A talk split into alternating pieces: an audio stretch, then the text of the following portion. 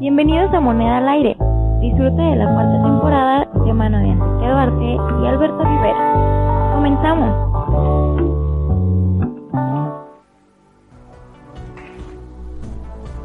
¿Qué tal? Sean bienvenidos todos a una edición más de Moneda al Aire.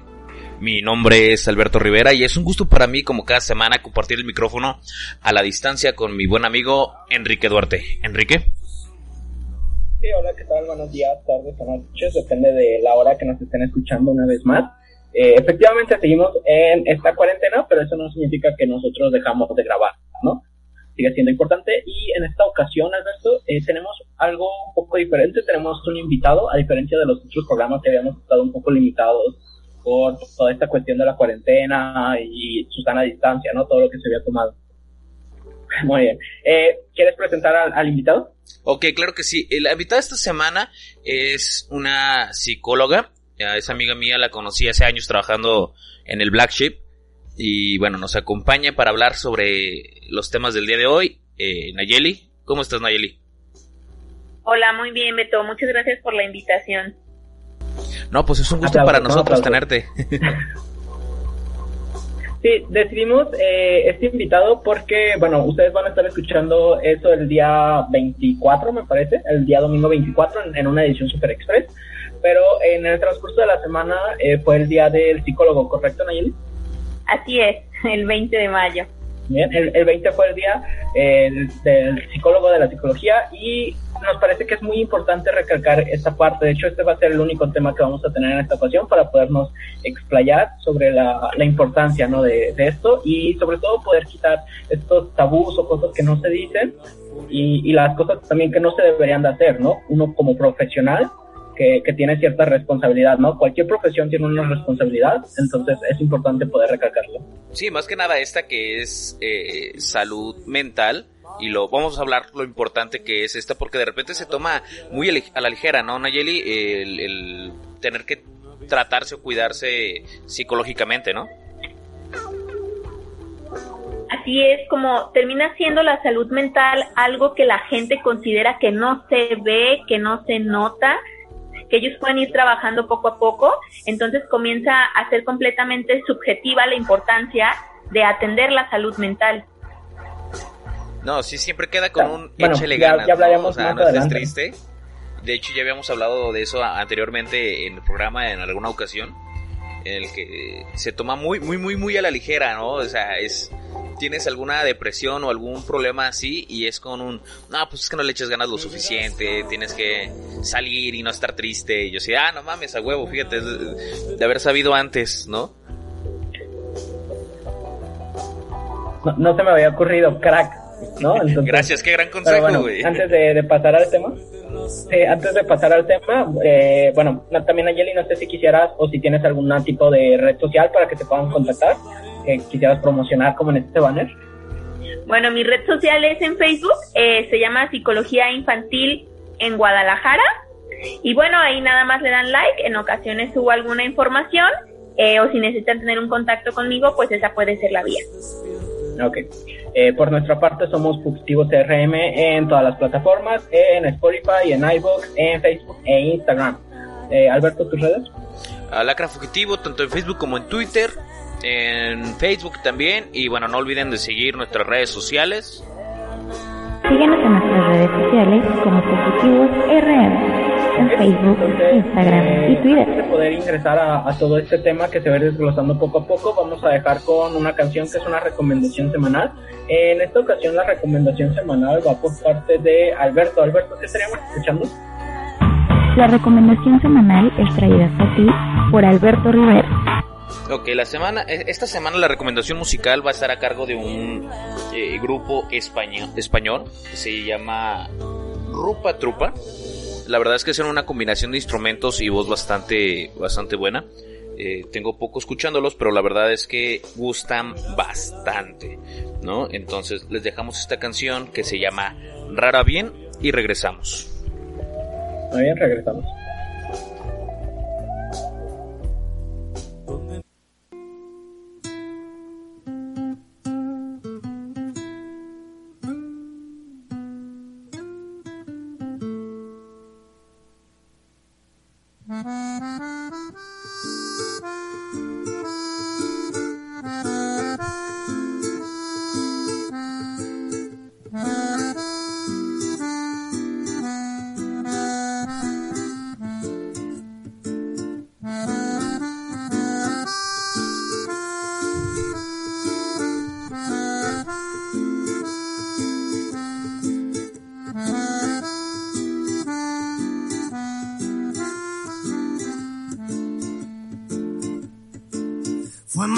Difícil de lo que parecía en un principio.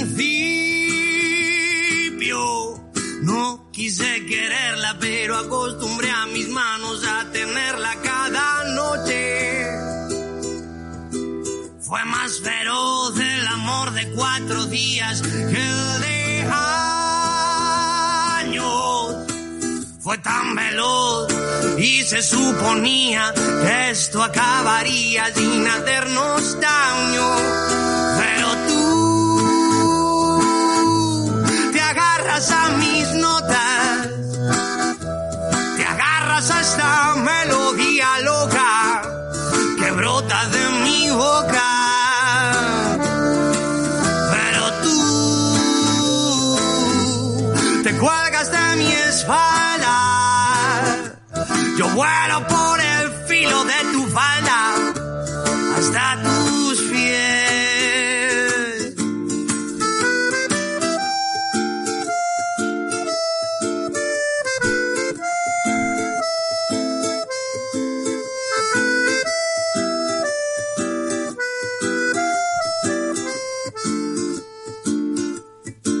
Fue tan extraño el despertar sin sus caricias. Se me queda grande cuando no me arropa su enorme sonrisa. Pasé de ser ese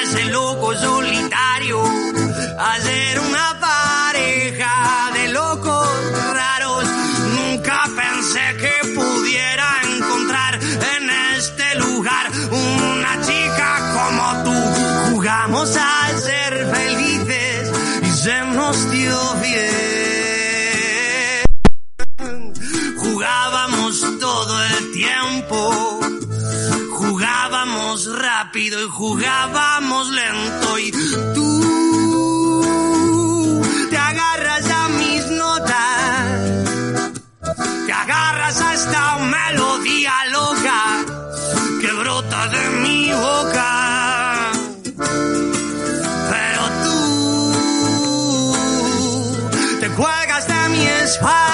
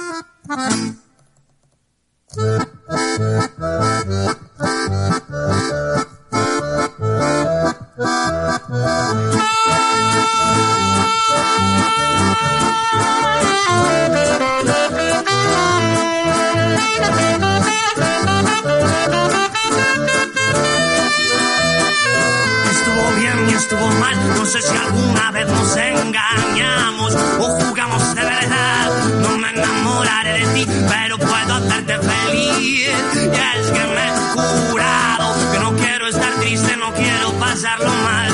Y si algo he aprendido es que el amor no es sano. No quiero estar triste, no me quiero enamorar. Ni quiero que tú lo hagas, no quiero ser yo el malo.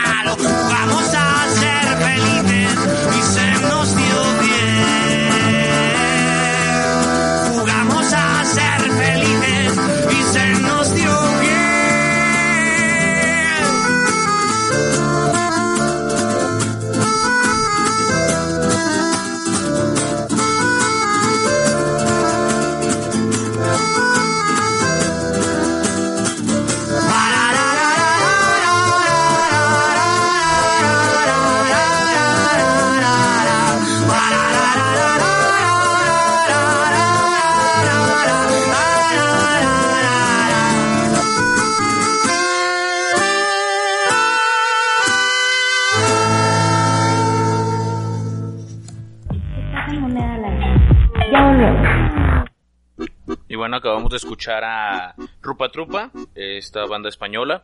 Eh, les recomiendo que sigan sus pasos y sigan su eh, su material porque está bastante bueno, ¿no? Y si les gusta, pues ahí está en, sus- redes sociales como Rupatrupa en Facebook, Twitter, Instagram y YouTube, Spotify, ¿no? Para que les den una, una checada. Entonces, Enrique, eh, ¿con qué continuamos? Bueno, eh, eh, vamos iniciando por una parte muy importante de, de, la psicología, que es iniciar, ¿no? ¿Por qué la gente no inicia o por qué la gente tiene como este pánico o, o pavor a tratarse y por qué también es importante, ¿no? Entonces, ese primer paso tan importante. Compartimos un poco de, sí, de, de por qué existe como este tabú o, o en qué crees tú que se basa la gente para para pensar, ¿no? A lo mejor incluso se desanima, como tú decías, como no es algo físico, no es algo que tú puedas medir, por ejemplo, que cuando decides hacer una dieta que ya te ves en el espejo, ¿no? Todos los días y dices, güey, si estoy bajando de peso, mírame, o sea, estoy más, más delicioso, ¿no? Y, y mientras tanto con lo mental a lo mejor no es algo que tú puedas comparar tanto, o no puedas como generar unos parámetros. Sí, bueno, muchas de las cosas por las que la gente se rehúsa eh, puede ser porque no se den cuenta eh, de que está sucediendo algo que está impidiendo que ellos se sientan, o sea, que sean más plenos en su vida. Y hay ocasiones en que pues hay algunas patologías que pueden ser funcionales. O sea, por ejemplo, hablando de alguien con trastorno obsesivo compulsivo, eh, por ejemplo, el hecho de que esté limpiando su casa, pues dicen, wow, es súper limpio y organizado, cuando en realidad todo el tiempo está ansioso, tiene miedo de que los gérmenes eh, ataquen su familia o diferentes cuestiones, pero como termina siendo funcional, pues muchas veces la gente no hace nada porque no se da cuenta o porque considera que es algo adecuado. Eh, también hablaríamos, por ejemplo, la gente que tiene estándares inalcanzables y se exige mucho, estudia mucho, es adicto al trabajo, pues termina siendo funcional porque entonces tienes eh, el ingreso económico, puede que tengas muchos reforzadores sociales, que la gente te elogie, te felicite, y entonces terminas como supliendo algunas cosas, además de que el hecho de que vayas y pidas ayuda en el área psicológica, en el área mental, en ocasiones es eh, un sinónimo de debilidad para las personas. Entonces eh, terminan considerándose que son débiles o que pues eso solamente es para los que están llorando en su casa y ya no pueden más, súper deprimidos, o sea, nos vamos como a los polos, como tú comentabas al principio. Otra de las situaciones puede ser que se sientan temerosos de ser juzgados por el terapeuta, porque eso también puede ser algo que impida eh, yo sobre todo creo que tiene que ver con la gente que conoce poco de la expresión de sus emociones. Entonces temen ser juzgados y en ocasiones ni siquiera saben cómo van a comunicar eso que sienten porque no le pueden poner nombre, porque no tienen esa educación emocional. Y bueno, también creo que una de las cosas importantes es el, tema económico, porque de repente la terapia no es tan, tan barato. Entonces, eh, y más si un terapeuta está certificado, porque sé que puede haber muchos lugares, por ejemplo, en, en el Centro Universitario de Ciencias de la Salud, hay una clínica en la que pueden trabajar con, eh, con adultos o con infantes. Eh, sin embargo, pues quien termina practicando, quien termina trabajando son practicantes de ahí de la misma escuela que no tienen una formación extra en psicoterapia, entonces que termina siendo como muy poco, a lo mejor todavía el conocimiento de la psicología. Entonces creo que esa es una cosa importante, pues la parte económica, porque si vas, pues al menos sí te vas a gastar unos 1.500 al mes, porque la frecuencia más o menos va a ser de una semana, de una vez a la semana, o termina siendo hasta, hasta más. Y bueno, creo que algo muy cultural de México y por lo que la gente se rehúsa mucho es porque tolera mucho el malestar. Aquí en México están acostumbrados a tolerar el sentirse mal, el sentirse, el sentirse triste y el encontrar como otro tipo de formas para sacar eh, como diferentes sensaciones que no son agradables, simplemente el pistear, ¿no? Entonces, si va muy dirigido, te corta la novia y vas y te echas una super caguama y te puedes aventar dos, tres meses pisteando sin superarla, llamándole y ¿cuándo vas al psicólogo? O sea, no llega a ese momento, ¿no? Y vas y te enredas en otra relación tóxica igual que la pasada y pues nunca te das cuenta y entonces pisteando con los amigos dices, pues esto es lo que hace toda la gente. Entonces creo que sobre todo tiene que ver con eso de por qué la gente se rehúsa. Es como una negación que tiene, ¿no? El decir, no, yo estoy bien, una chela mis compas y ya no necesito más. Sin embargo, obviamente traes algo y por algo no funcionó esa relación. Pudo haber sido por ti, pudo haber sido por la otra persona, pero igual no lo vas a descubrir si no te tratas, ¿no? Si no llegas a, a ese punto, ¿no? A saber qué está mal, a lo mejor no tanto en ti, pero sí que está mal en que aguantas a las otras personas, ¿no? O que atraes y buscas esas personas. Y además, como termina siendo muy placentero el hecho de que te vas con tus compas y te echas unas chelitas, pues entonces tiene como también su parte, se podría decir como positiva o aquellas como vivencias positivas que sustituyen este malestar temporalmente. Lo que decías del reforzamiento, ¿no? O sea, tus amigos te sentir bien, te, te dicen, no, güey, tú vente, no hay pedo, vamos a echarnos unas chelas y, y, te la vas a pasar bien en el momento. El problema va a ser al día siguiente, ¿no? Ya cuando estés solo y con la cruda, eh, no solamente vas a tener una eh, cruda de, de, de, de sentir malestar corporal, sino también una moral. Así es. Sí, de hecho como si, como si de un placebo te tratara, ¿no? todas estas cosas que, que tú mencionabas, digo, eh, dabas un ejemplo importante, ¿no? El, tener eh, vicios, ya lo habíamos mencionado nosotros en un programa anterior, eh, cuando algo deja de ser un gusto para convertirse en un vicio y también en la otra parte donde se vuelve funcional, ¿no? Y sobre todo yo pienso que es muy complicado eh, darte cuenta de que esa parte que tú consideras funcional no lo es tanto. Y, al final de cuentas no se trata de la impresión de la demás gente, como tú mencionabas, de que te halagan y dicen, güey, es que este vato eh, súper limpio, súper cumplido y así, pero al final del día tú eres el que tiene que lidiar contigo mismo, al final de la noche tú eres el que tiene ansiedad, el, que no puede dormir, y, es parte de, de, darte cuenta y decir, ¿sabes qué? Algo no, no está funcionando bien también mencionabas otra parte que, me gustaría si pudieras explicarnos cómo es la escalera, porque mencionabas, es decir, eh, son practicantes que a lo mejor eh, te pueden dar una primera impresión, ¿no? Que, que sí se puede hacer, pero de eso a tratar algo más específico ya es diferente y obviamente pues también el costo es diferente, ¿no? Eh, pero yo, yo pienso que la, la cuestión del costo que también mencionabas es pues también cuánto te puedes gastar en alcohol en estos tres meses que estuviste mal y que vas a seguir mal, que ese dinero perfectamente puede ir para, para un tratamiento personal. Al, final solo te tienes a ti, ¿no? Pero bueno, ¿cuál sería entonces como el, la escalera que tú podrías marcar y decir, sabes que un, general puede hacer esto eh, y ya de ahí es un psicólogo, un, terapeuta o algo más adelante? Bueno, pues eso es algo que les platicaré eh, más adelante ya de manera específica, pero por el momento pues sale licenciado de psicología y después de eso para tú convertirte en un psicoterapeuta es necesario que estudies una maestría, ¿va? En alguna eh, de los enfoques terapéuticos eh, clínicos, así se le llama. Entonces es necesario que se estudie una maestría y aparte de la maestría vas haciendo como algunas certificaciones en algunas eh, terapias o en algunas mm, eh, rubros? terapias que van existiendo. Así es. Y, y otra cosa, mencionabas, a mí me llegó a pasar, este, yo llegué a ir a, terapia por X cosas, pero eh, mencionabas que una, una parte importante, ¿no? Es este sentimiento de confort que uno puede llegar a generar hacia la persona que le está haciendo la terapia y qué tan válido también es decir, ¿sabes qué? No es para mí, ¿sabes? O sea, como llegas el primer día y no sientes, no te sientes cómodo. Eh, ¿Qué tan válido es, es decir eso y dejarlo ahí o más bien sería, sabes que no es para mí, pero yo entiendo que hay otras personas que me pueden eh, revisar, yo entiendo que hay todo un mundo que, que puede apoyarme ¿no? en todo este proceso. Bueno, me parece que tocas un tema este, importante también en esta parte, porque la gente se rehúsa a tomar terapia. A veces puede ser por una mala experiencia. O sea, fueron con el primer psicólogo, no les gustó, no sintieron el clic, se sintieron juzgados o hay ocasiones, eh, me han platicado algunos de los padres de mis pacientes, porque yo trabajo en la parte infantil, que, ay, es que me empezó a decir, es que tú te pones muy mal, le gritas muy feo y me empezó como a juzgar y entonces pues la verdad me sentí súper mal y ya no quise volver, ¿no? Entonces eh, es súper válido que tú digas, no me gustó, eh, a lo mejor verificar que no sea una constante, porque si ya fuiste y no te gustó ninguno, pues entonces creo que está muy El común denominador eres tú el que está mal.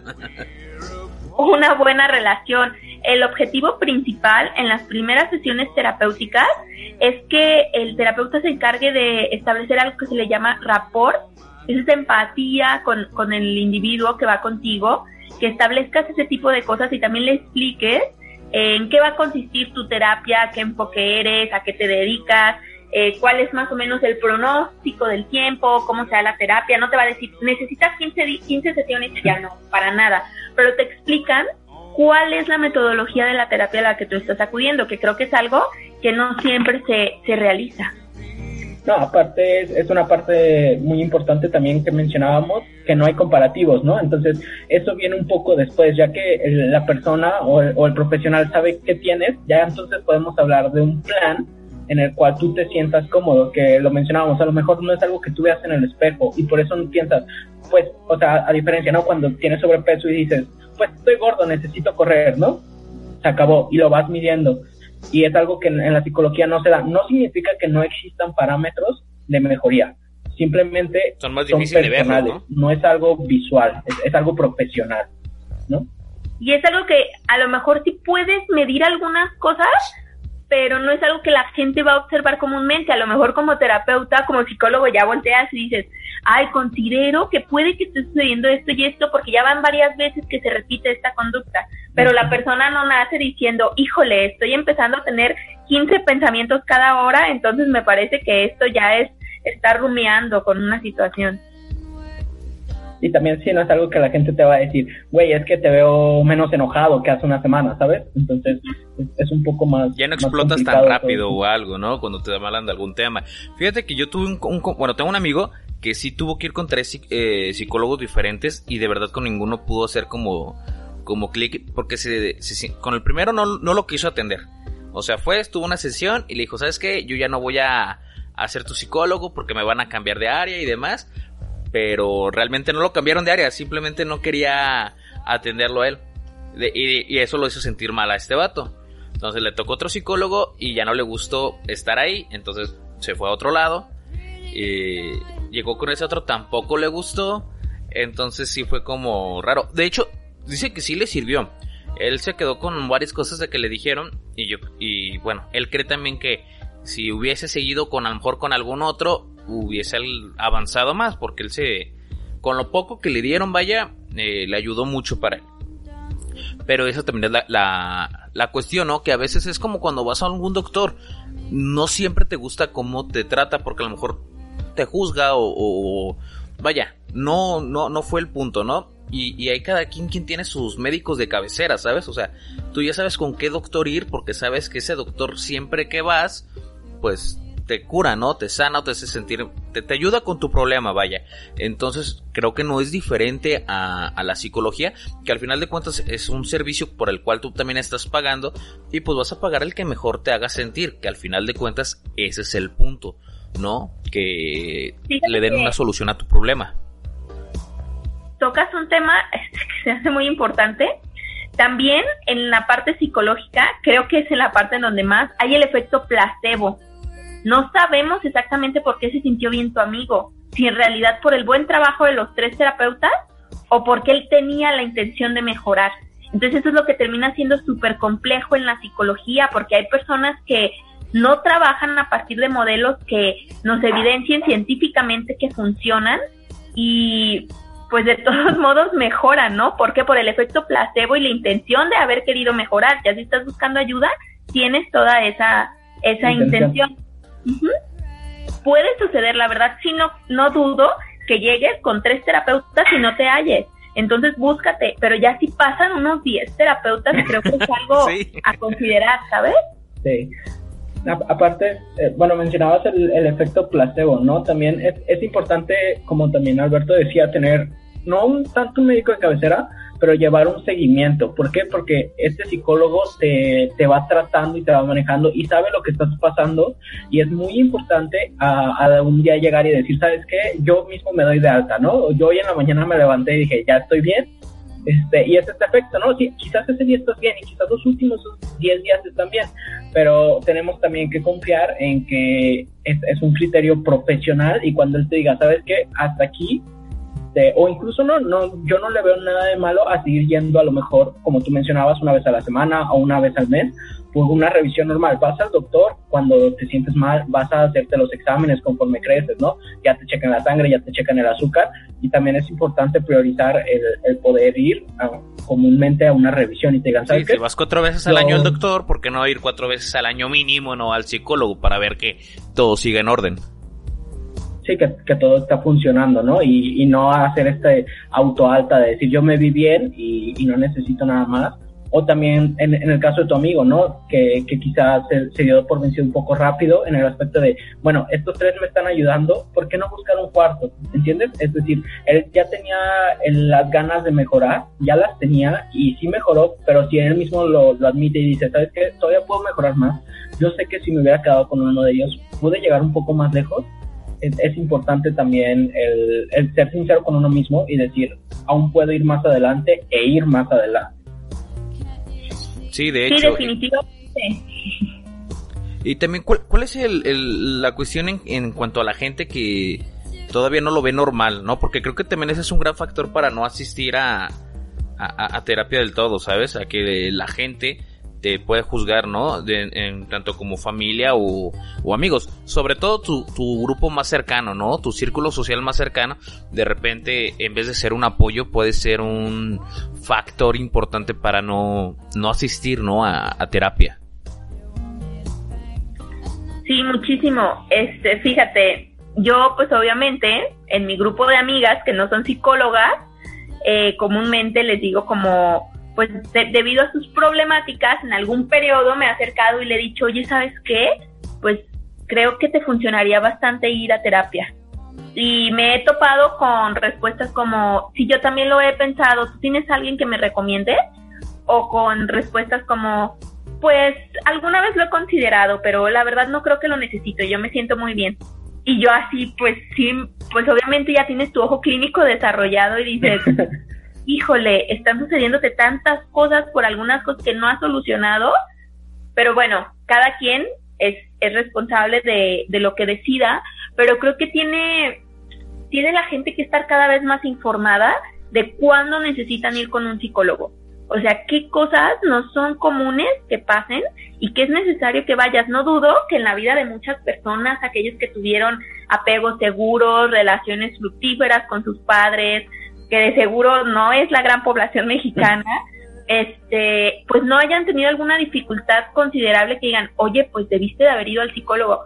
Pero la verdad, la población que tenemos aquí en México, con apegos súper ansiosos, eh, con relaciones súper tóxicas en la familia que no se identifican, pues la verdad es que sí es, es algo muy recomendable a la población mexicana que verifiquen este tipo de situaciones pero hay veces que la gente no se da cuenta cuándo tiene que ir. Sí, de hecho, yo tuve un amigo también que fue a terapia. ¿Cómo?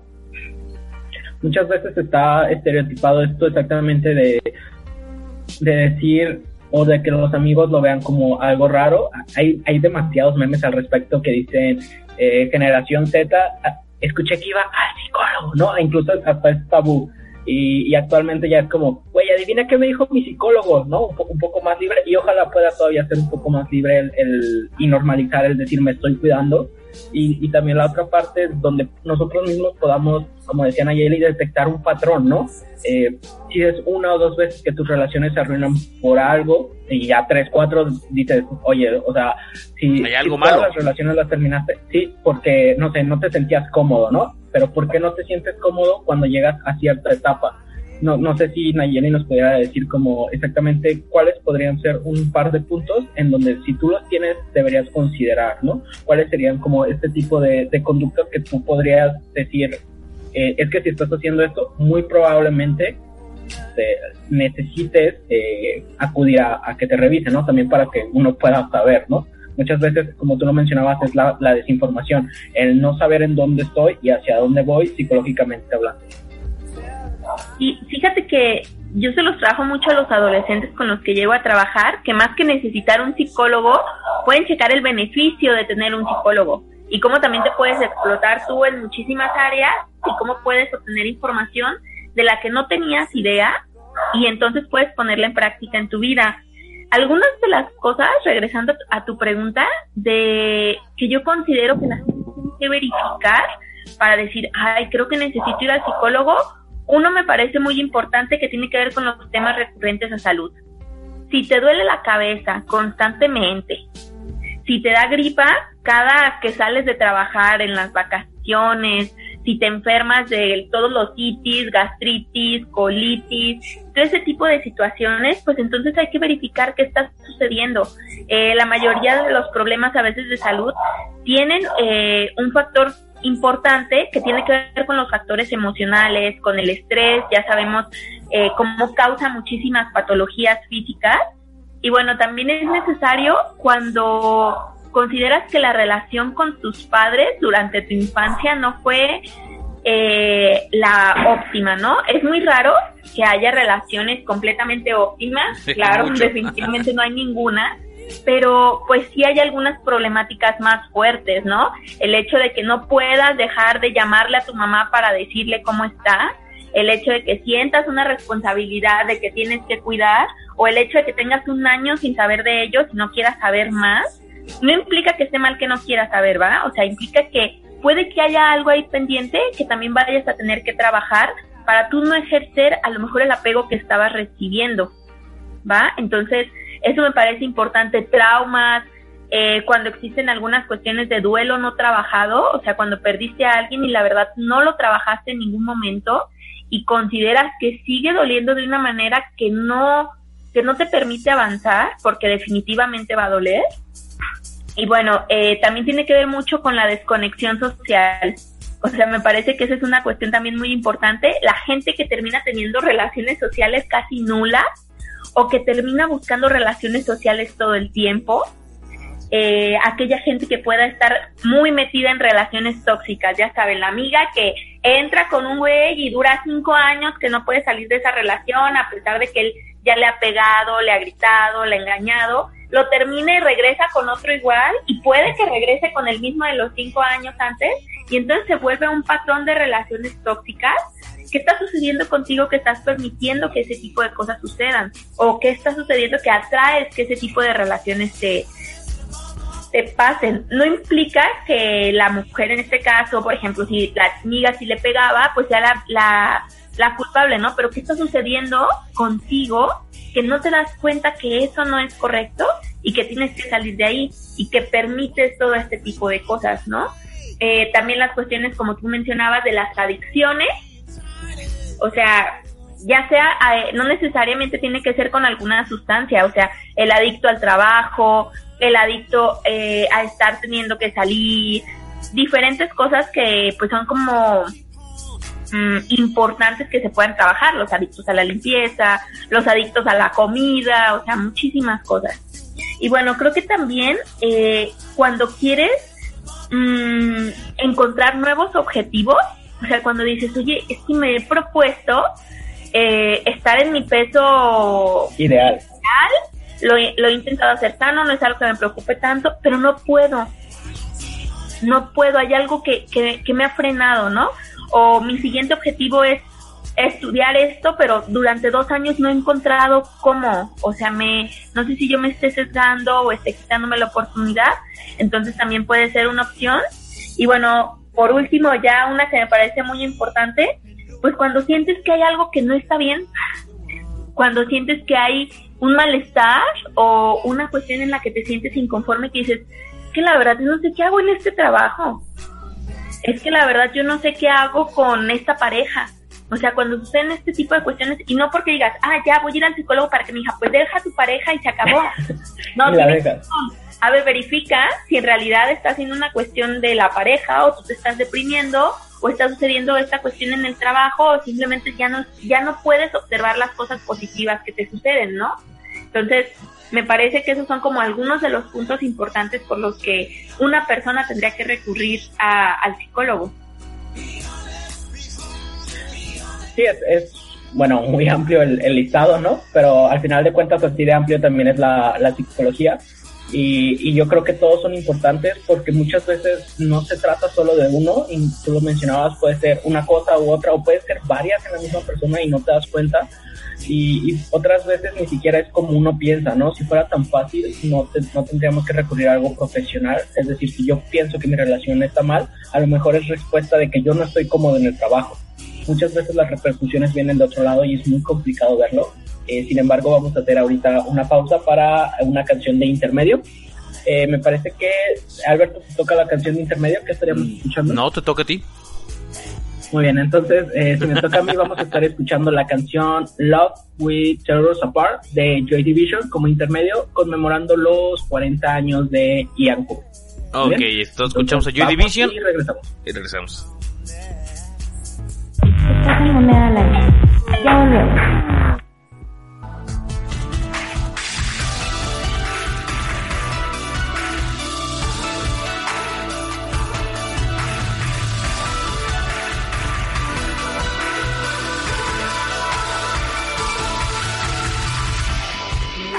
Dark, streaking the youth. Holding back and forth through tunnels of light, in it for you. I was waiting by the phone, the moment you called, the moment you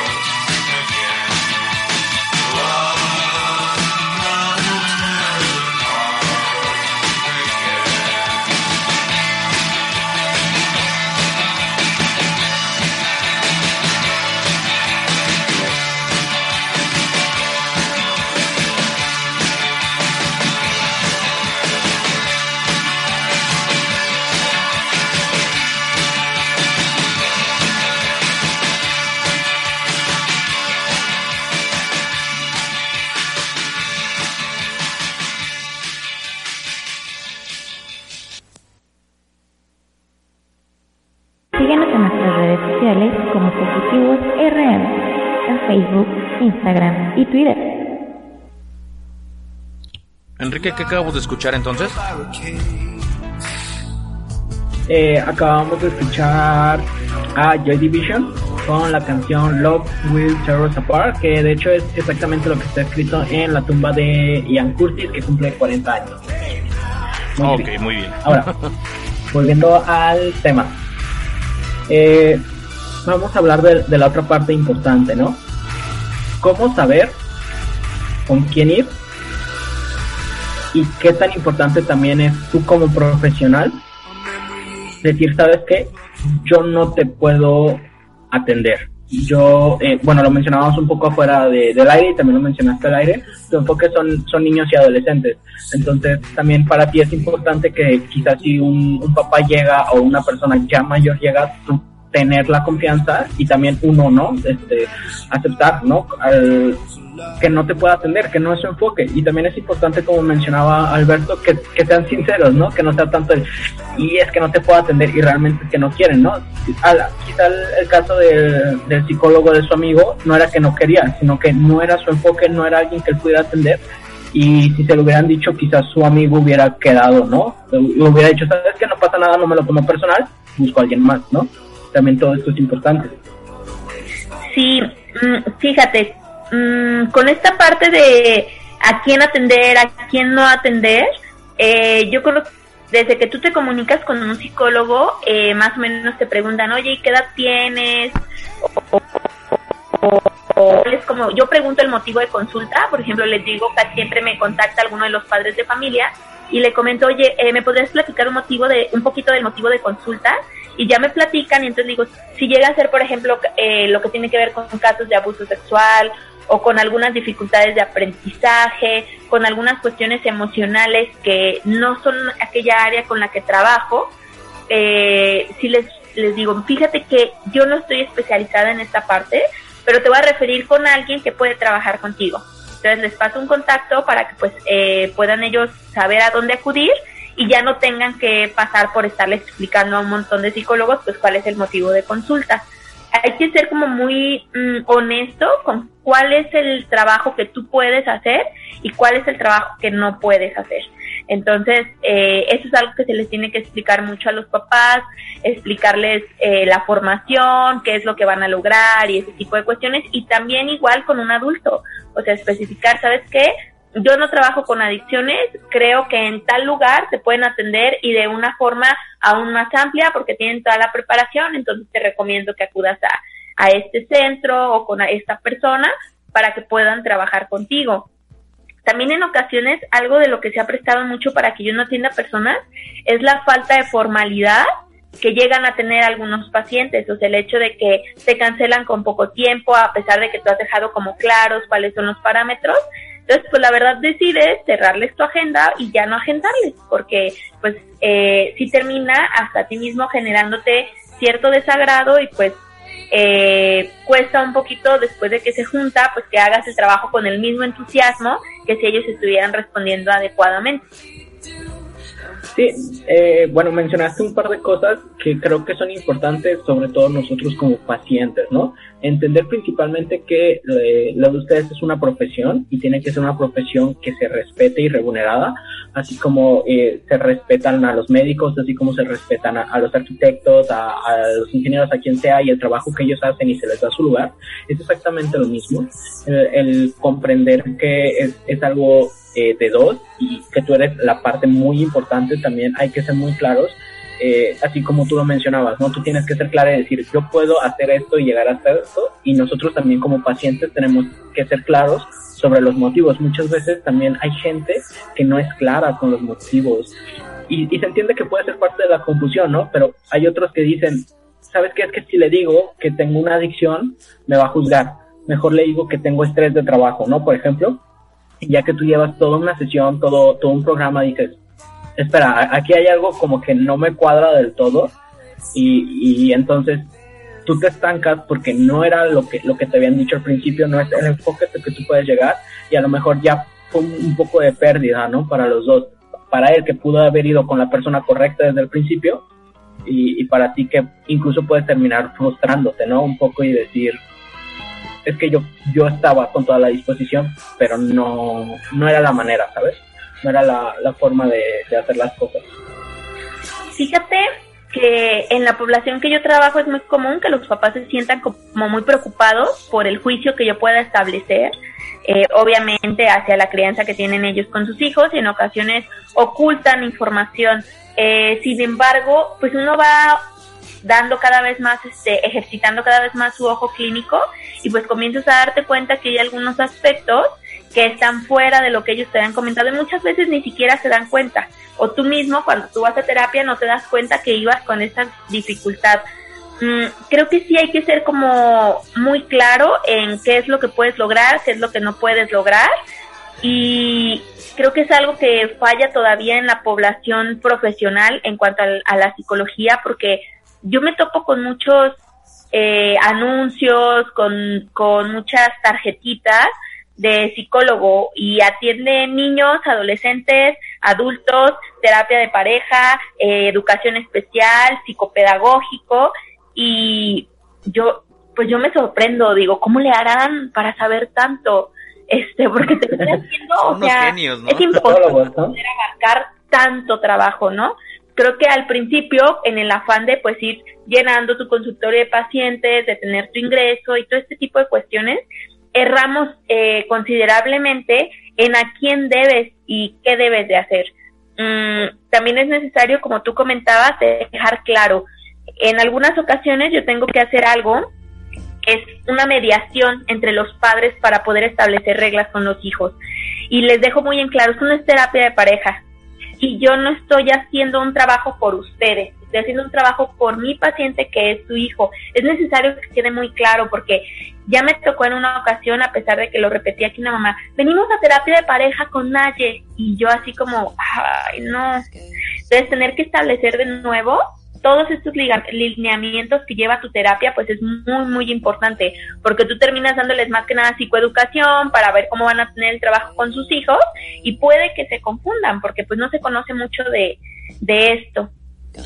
Y fíjate que es muy importante eh, poner esos parámetros con los padres porque eh, uno como padre sí es muy terco, ¿sabes? Siempre es muy terco y como decías, en cuanto uno educa a sus hijos, el como que de repente vengan y te digan, oye, ¿sabes qué? Es que eso no está bien. Eh, bueno, quitar como ciertas actitudes que tenemos arraigadas.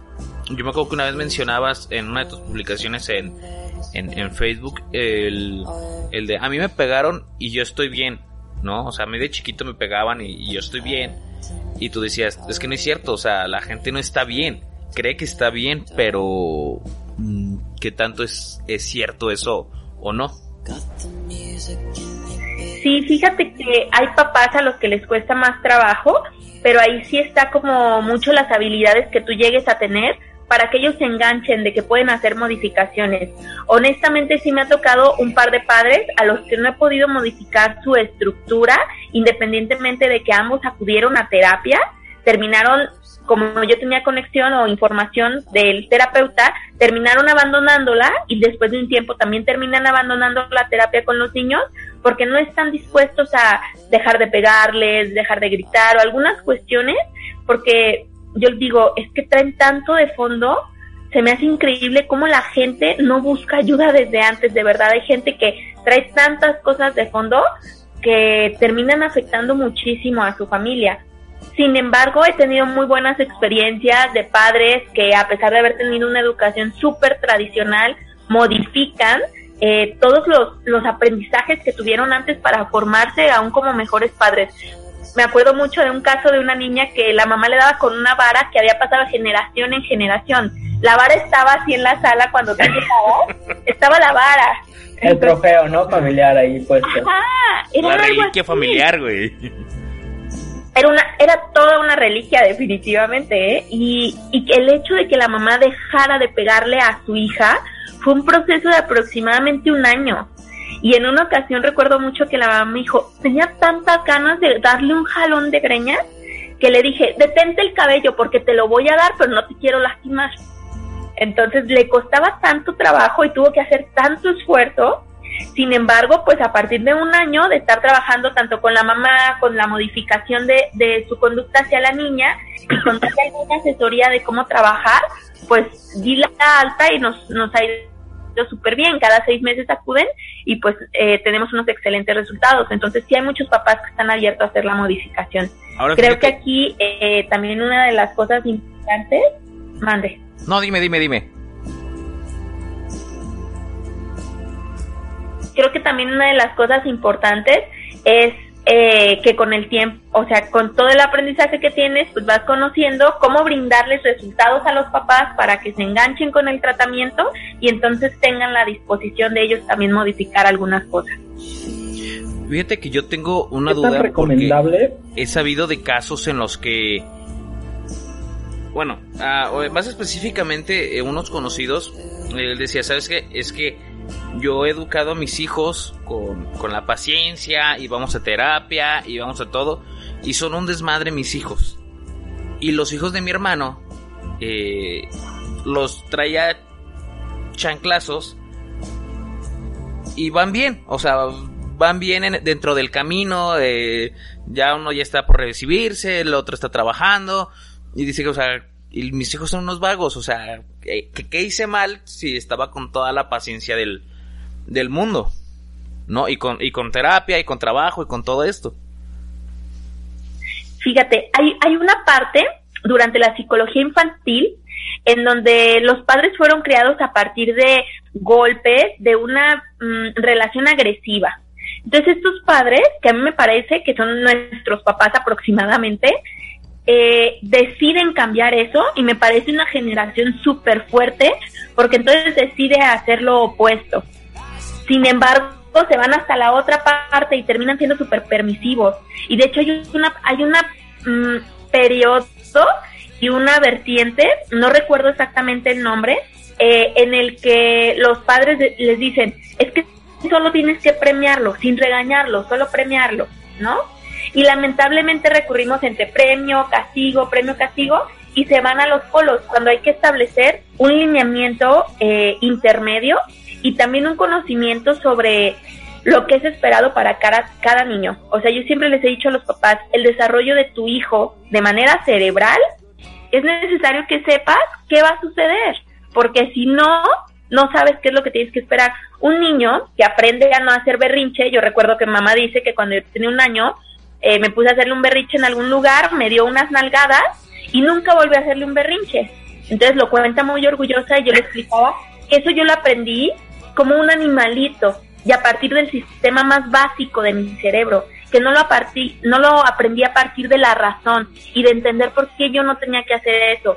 Y un niño antes de los seis años no puede entender de la mejor manera eso y lo que se tiene que hacer es solo estar haciendo un acompañamiento. Pero claro, es un proceso complejo y del que podría durar aquí tres horas hablando. Sin embargo, sí es necesario pues eh, que conozcamos mmm, cuáles son las cosas que nuestro psicólogo podría eh, trabajar y cuáles son las cosas que no podría trabajar. Un poquito eh, de lo que le comentaba Enrique, que me daban muchas ganas de explicar aquí en el programa, era sobre, bueno, ¿y cómo son los psicólogos? O sea, ¿qué tipo de psicólogos? Eh, no todos son iguales, o qué sucede a mí me parece que la psicología tiene tantas ramas que hasta se te olvida a ti como psicólogo cuántas hay, ¿no? Ni sabes claramente. Todos nos imaginamos que el psicólogo termina siendo el que está sentado en tu silloncito esperando que llegues tú y te acuestes en el otro silloncito y le empieces a contar tus problemas. Cuando la realidad, la formación de muchísimos psicólogos no va hacia esa área, que es el área clínica. Hay psicólogos que también son psicólogos sociales y se encargan de hacer investigación, de conocer cómo es que se van eh, integrando las masas, cómo trabajan, a partir de por qué trabajan. Eh, está también la psicología laboral, que se encarga del funcionamiento óptimo de las empresas y de también del individuo. Está también la psicología en la parte educativa, la psicología en la parte neuropsicológica, eh, la parte de la educación especial y termina habiendo muchísimas áreas de la psicología y aparte de las áreas de la psicología, nos vamos a topar con una cosa importante. Definitivamente es más común que haya psicólogos clínicos, que es el psicólogo que la mayoría de la gente se imagina, el que está teniendo ahí en el consultorio.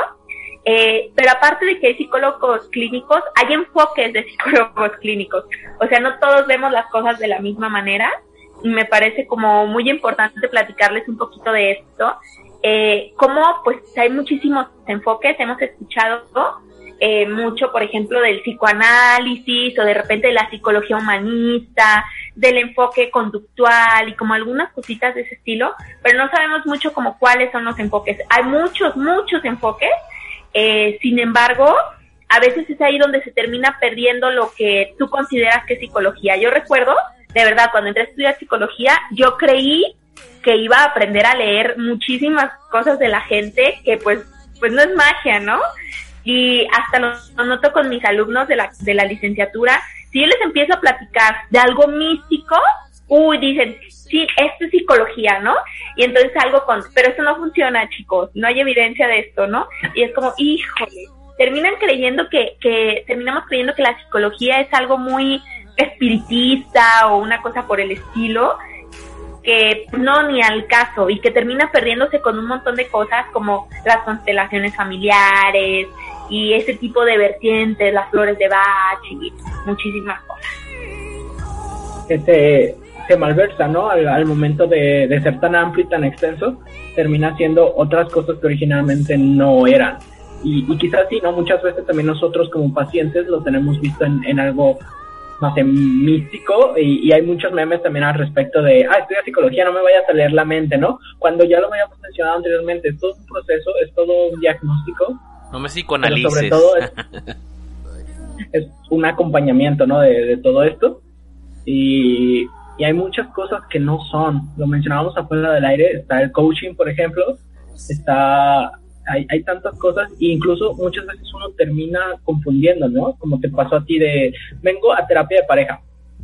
Es que no es, no es lo que yo doy, ¿sabes? No es mi enfoque principal y, hay que saber a dónde ir y qué hacer. ¿Hay una lista?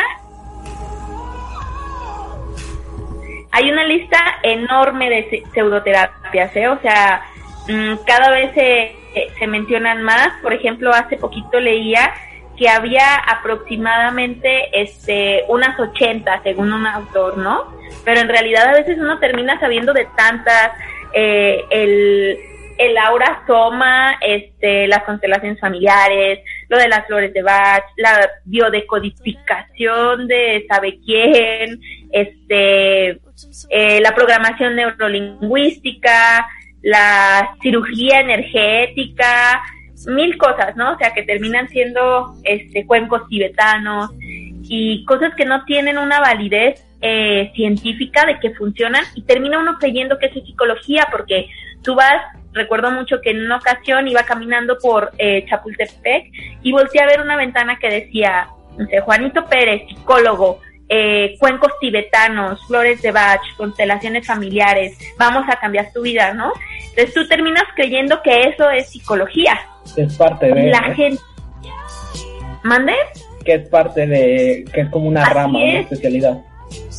Y entonces tú en algún momento de tu vida decides que tienes que ir con un psicólogo, sin embargo no acudes a lo mejor con el mejor psicólogo y esto termina siendo una bola de nieve que pues ya no permite que vayas porque tuviste una mala experiencia o porque terminaste envuelto en una cuestión de coaching coercitivo en donde te acosan, en donde quedaste quemado emocionalmente, porque de verdad hay muchísimos conocidos que me dicen, es que de verdad me acosaban, yo tenía miedo, me sentía una basura, entonces terminan haciendo como las cosas completamente opuestas y terminan afectando. Entonces yo les recomiendo mucho a quien nos escucha, si alguna vez acude a un psicólogo, que le pregunte eh, cuál es su formación, cuál es su formación psicológica, eh, qué, qué área trabaja, cuál es el enfoque con el que trabaja y que pueda hacer una investigación de si es un enfoque basado en la evidencia eh, si ustedes se meten a internet y buscan eh, enfoques basados, eh, terapias basadas en la evidencia y le ponen APA, que es la Asociación Psicológica Americana, van a poderse dar cuenta que hay un listado de terapias que son las que funcionan, ¿no? Hablamos, por ejemplo, de la terapia cognitivo-conductual en muchísimas cuestiones, algunas áreas de la, de la terapia sistémica, y entonces vamos a encontrar como varias de las áreas y, y, perdón, varios de los enfoques y cómo es que funcionan o qué es lo que suelen trabajar. Hay una lista de varias terapias de cuáles son las que tienen evidencia eh, científica y no solamente el efecto placebo es el que te hace sentir mejor, porque estoy segura que la vecina te va a decir, es que me sirvió muchísimo ir a lo de las constelaciones familiares, me cambió la vida. Pues es que no sabemos si fue el placebo no sabemos si de verdad ella quería que le cambiara y, al final fue eso y no el, la pseudoterapia, ¿no? Una parte importante que te quería preguntar hace, hace un rato era, ¿tú qué tan importante consideras, lo, lo mencionaba Alberto, el poder ir desde pequeños a una educación psicológica? Digo, tu, tu enfoque son niños, son adolescentes, pero realmente sí genera una diferencia el, el ir de la mano en, en esta educación psicológica a, a, cuando tú eres mayor, por ejemplo, a, es más fácil trabajarlo a, trabajar con un adulto que ya tiene, pues no sé, preestablecido a ciertas cosas, ¿no? Que, que es mucho compromiso de, de parte de ellos. O de hecho incluso, o sea, sabemos que la mayoría de los adultos necesitamos terapia psicológica, pero todos los niños también es necesaria, o sea, eh, no digo que, que sea contraproducente, no digo que sea mala, pero eh, es necesaria para los niños. O sea, como para todos los niños, o es como Yo creo tienen que algo Lo que es necesario es una educación emocional y de relación en la familia. O sea, que es, es, es lo que es principal. Los papás, yo siempre les comento, cuando van por cuestiones emocionales a terapia, les digo, miren, muchísimas veces el niño solo es un síntoma de lo que está sucediendo en casa. Entonces casi siempre el trabajo es a la par de los papás y entrenar al chaparrito, pero claro, hay niños que y adolescentes que tienen 15 hasta adultos, 15 años, 20, 50 y les dices, "Oye, enojarse es malo" y la gente sigue pensando que enojarse es malo. Entonces, a mí me encanta cuando les digo a los niños como eh, Ahí está el ejemplo. a mí me encanta decirle a los niños, es que, ¿qué crees? No es malo. Se está comunicando algo, nuestras emociones las tenemos para algo, nos están comunicando algo y tienen una intención. Hay que aprender a escucharnos. O sea, si me estoy enojando, ¿qué está sucediendo? Me está pasando una injusticia. Pero en realidad será una injusticia o no será una injusticia. Si en realidad lo es, ¿qué vas a hacer con eso? Yo les digo a los niños, imagínate que yo agarro a tu furia y te la quito. Y entonces llega un niño y te está molestando todo el día en la escuela, pero tú no tienes furia, a ti no te enoja, te va a molestar todo el tiempo. Entonces, ¿para qué sirve furia? Pues me está sucediendo algo injusto, me tengo que defender. Entonces, eh, que los niños tengan todo ese conocimiento emocional, que acepten sus emociones. O sea, cuando uno está triste, no acepta que está triste y te quieres ir a hacer una cosa que sea divertida para que estés feliz y no puedes aceptar esa tristeza.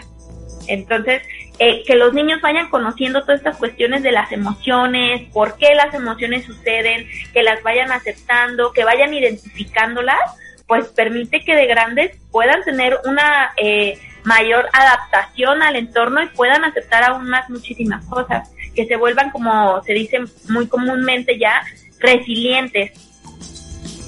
Ah, ok, sí, sí, sí, sí, sí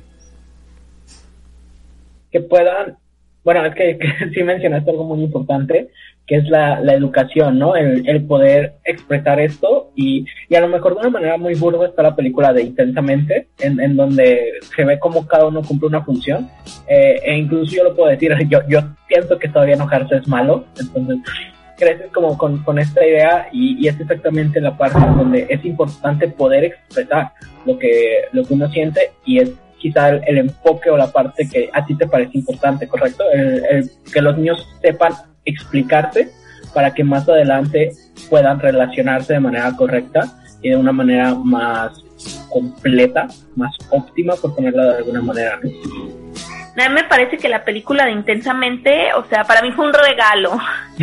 me ayuda a explicar muchísimo, tanto a los adultos como a los niños, las emociones. O sea, y creo que fue un regalo de verdad que los niños ahora si yo les digo, oye, es que has visto esa película y a ver cómo es el miedo y entonces ellos empiezan a expresarte todo y te dicen, sí, a mí me pasaba que como a Rayleigh, si me traen chiles yo también vomito como ella con el brócoli, o sea, como muchas cosas de ese estilo y empiezan a identificar que eso es una emoción. Es más didáctico, ¿no? Más eh, físico el, poder demostrarlo y ojalá si fuesen las emociones. Digo, Enrique a lo mejor todavía tiene ese de, oye, para mí es malo enojarme. Yo para mí no, no es malo enojarse. Yo siempre he dicho, porque él también lo manejo conmigo. Y bueno, y con las personas. O sea, no es malo enojarte. Lo malo es lo que haces con ese enojo. ¿No? O sea, si tú lo explotas contra alguien eh, de una manera injusta, eso está lo malo. Lo malo no es enojarse. Todo el mundo se enoja. Yo siempre estoy enojado. Aquí que le consta. La cuestión es qué hago con ese enojo. Sí, así es. Claro, va a haber emociones que son placenteras y displacenteras. Me parece que entonces llegamos a, a nuestro límite ahora en, en, tiempo, antes de, de, cansarlos más.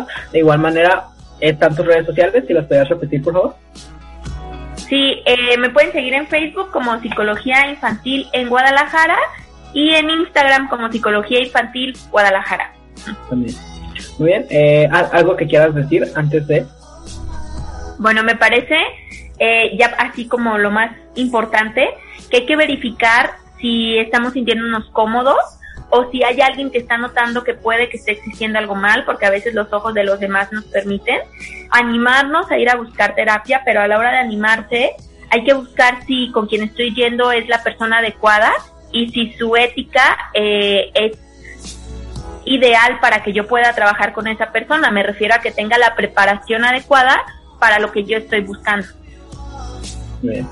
Eh, bueno, por parte de mía y, y imagino que de, de Moneda, eh, principalmente sí. los incitamos a exactamente se hagan como este análisis personal y decir, estoy bien, estoy mal, cuando empezar a trabajar todas estas cosas que ustedes mismos tienen, porque eh, lo mencionaban ayer y muchas veces es más fácil eh, ver las cosas ajenas y exactamente que algún amigo nos ayude. Si tienes algún amigo familiar que está yendo a terapia, hay que apoyarlo dentro de todo. Juzgar o, o decir no pasa nada o no lo necesitas no apoya absolutamente nada y si de verdad quieres a esa persona, lo mejor que puedes hacer es apoyarlo para, para que pueda seguir progresando. Hay que entender también la psicología como esto, como una búsqueda de ser mejor, que en ningún momento está mal, una búsqueda de siempre estar lo mejor posible y, también normalizarlo, decir, ¿sabes qué? Hoy no me sentí tan bien y ya van varios días, puedo ir. Y ya sobre eso vamos trabajando, ¿no? Alberto. Sí, totalmente. Aquí en Moneda al Aire y en Fugitivos, en Fugitivos siempre les hemos recomendado la salud mental, el que no está mm, para nada mal el buscar ayuda psicológica, el que al, por el contrario te puede hacer mucho bien. Entonces, pues nada, les animamos a que si tienen alguna situación que no puedan manejar ustedes solos, pidan ayuda, pidan ayuda profesional. Eh, también infórmense, investiguen eh, cuál es una ayuda de verdad profesional y cuáles son puros cuentos chinos. Entonces, eh, pues yo creo que sería todo, ¿no? Por nuestra parte. Muchas gracias por la invitación, chicos. No, pues a ti muchas gracias, no, Nayeli. La verdad es que fue un gusto tenerte aquí en el programa y esperamos que a la gente que nos esté escuchando les hayas aclarado algunas dudas o tabús, mitos que, que habrán escuchado, alguna curiosidad que hayan dicho, ah, mira, fíjate, yo no sabía que esto no era, no era de esta manera, no era así. Eh, eh, igual cualquier eh, cosa, ahí está la red social que, que mencionó Nayeli. Ahí pueden encontrar mucha más información sobre esto y bueno, también tienen el internet y, y pues documentense nada más sobre el tema, ¿no, Enrique? Sí, no, principalmente agradecerle a, a Nayeli que pudo venir. Yo espero que en, en un par de programas más eh, podamos volverle a invitarla. Yo, es, es, un tema muy interesante, es un tema muy amplio. Eh, hay que aclarar también esta parte. No es que lo que acabamos de hablar es la verdad universal sobre la psicología es demasiado amplio.